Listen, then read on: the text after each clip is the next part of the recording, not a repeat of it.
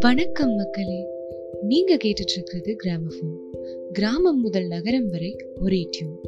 அவினாஷிலிங்கம் பல்கலைக்கழகத்தோட நிறுவனர் அவினாஷிலிங்கம் ஐயா அவர்களுடைய சுயசரிதையான த சீக்ரெட் டச் பத்தி உங்ககிட்ட உரையாட போறது நான் சபா. அவினாஷிலிங்கம் ஐயா ரெண்டாவது முறையா சிறைக்கு போன அனுபவத்தை பத்தி போன எபிசோட்ல உரையாடினோம். காந்தியடிகளோட ஐயா ஒரு வாரம் தங்கும்போது நடந்த நிகழ்வுகளை பத்தி இந்த எபிசோட்ல பார்ப்போம். ஒரு ஆண்டு சிறை தண்டனையில இருந்து விடுதலையானதுக்கு அப்புறம் அவினாஷிலிங்கம் ஐயாவுக்கு கெட்ட செய்தி காத்துட்டு இருந்தது. மகாபுருஷ்ஜி மகாராஜ் பெராலிட்டிக் அட்டாக் வந்து படுத்த படுக்கையா ஆயிட்டாரு. இந்த விஷயத்தை கேள்விப்பட்டதும் உடனடியா கல்கட்டால இருந்த பெல்லூர் மடத்துக்கு போனாரு அவினாஷிலிங்கம் ஐயா. மகாபுருஷ்ஜி மகாராஜால பேச முடியல. ஆனா அவரோட கண்ணுல தெரிஞ்ச ஒளி அவர் ஐயாவோட கையை அழுத்தி பிடிச்சது எல்லாம் அவரோட ஆசிர்வாதங்கள் என்னைக்குமே ஐயா கூட இருக்கும்னு சொன்ன மாதிரியே இருந்தது. அவரோட இறப்பு ஐயாவை ரொம்பவே பாதிச்சது. ஐயா திரும்பியும் வித்யாலயாவுக்கு போனாரு. அவர் இல்லாதப்போ மாணிக்கசாமி முதலியார் ரொம்ப தைரியமாகவும் மனசு முழுக்க அன்போடையும் வித்யாலயாவை பார்த்துக்கிட்டாரு. வித்யாலயால ஐயா இல்லாதப்போ சில மோசமான நிகழ்வுகளும் நடந்தது. சமையல் அறையில ஒரு முறை ஒரு சின்ன தீ விபத்து நடந்தது. அப்ப வித்யாலயா இருந்த இடத்துல பாம்புகளோட தொல்லையும் இருந்தது. அதனால வித்யாலயா இருந்த இடத்த மாத்தினாங்க. காந்தியடிகள் தீண்டாமையை ஒழிக்கவும் ஹரிஜன மக்களோட முன்னேற்றத்துக்கும் பாடுபட ஆரம்பிச்சாரு. சிறையில இருக்கும்போதே அதுக்காக உண்ணாவிரதம் இருந்தாரு. அவரோட உண்ணாவிரதத்தை முடிச்சதுக்கு அப்புறம் அவரை சிறையில இருந்து விடுவிச்சுட்டாங்க. சிறையில இருந்து விடுவிக்கப்பட்டதும் நாடு முழுக்க பயணம் போக ஆரம்பிச்சாரு காந்தியடிகள். ஹரிஜன மக்களோட முன்னேற்றத்துக்காக பணம் திரட்ட ஆரம்பிச்சாரு. அவர் எந்த ஊருக்கு போனாலும் அங்க எல்லாரும் பணம் கொடுக்க முன் வந்தாங்க. அந்த காலத்துல பெண்கள் கிட்ட பணம் எதுவும் இருக்காது. நகைகள் தான் வச்சிருந்தாங்க. காந்தியடிகள் பேசுறது கேட்டதும் பெண்கள் எல்லாரும் அவங்களோட நகைகளை ஹரிஜன முன்னேற்றத்துக்காக தானமா கொடுத்தாங்க. காந்தியடிகள் ஓயாம கேரளா தமிழ்நாடுன்னு தொடர்ந்து பயணம் பண்ணிட்டே இருந்தாரு அவரும் அவர் கூட வந்தவங்களும் ரொம்ப களைச்சு போயிட்டாங்க. அதனால உடுமலைப்பேட்டையில மக்களை சந்திச்சதுக்கு அப்புறம் குன்னூர்ல ஒரு வாரம் தங்கி ஓய்வு எடுத்துக்கிறதா முடிவு பண்ணாங்க. நீலகிரிலையும் கோயம்புத்தூர்லயும் இருக்க வரைக்கும் அவங்களோட தேவைகளை பார்த்துக்க வேண்டிய பொறுப்பு அவினாஷிலிங்கம் ஐயாவுக்கு தரப்பட்டது. அவங்க குன்னூர் வந்து சேர்ந்த அன்னைக்கே ஒரு விஷயம் நடந்தது. எல்லாரும் மதிய உணவை முடிச்சிட்டு கொஞ்சம் ஓய்வெடுக்கலாம்னு முடிவு பண்ணாங்க. சாயந்தரம் நாலு மணிக்கு மாதிரி தலைவர்கள் எல்லாரும் ஒன்னா கொஞ்ச நேரம் பேசிட்டு நடந்துட்டு இருந்தாங்க.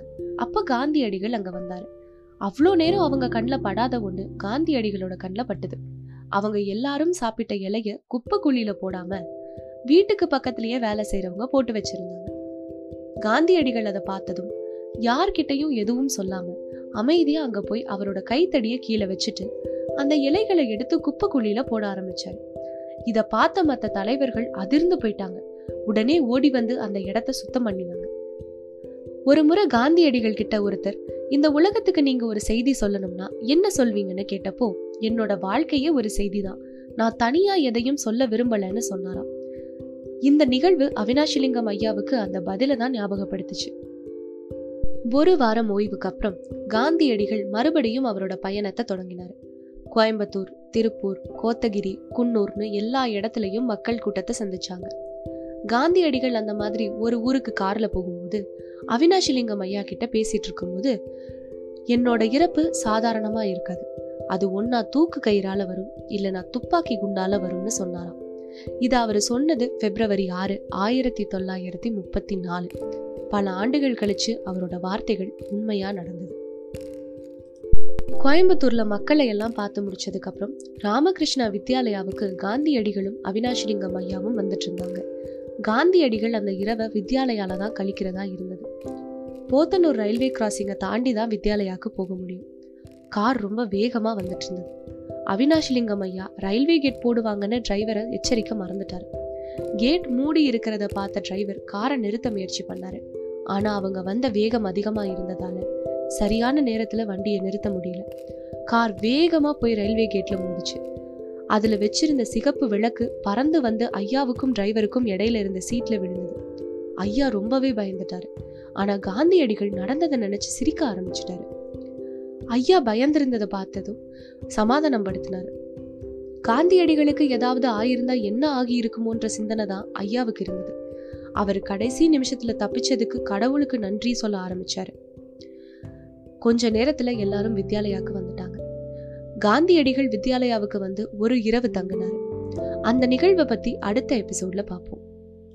இதுவரை உரையாடியவள் சபா. அடுத்த வாரம் இன்னொரு எபிசோடோட உங்களை வந்து சந்திக்கிறேன். நீங்க கேட்டுட்டு இருக்கிறது கிராமபோன் கிராமம் முதல் நகரம் வரை ஒரே டியூன்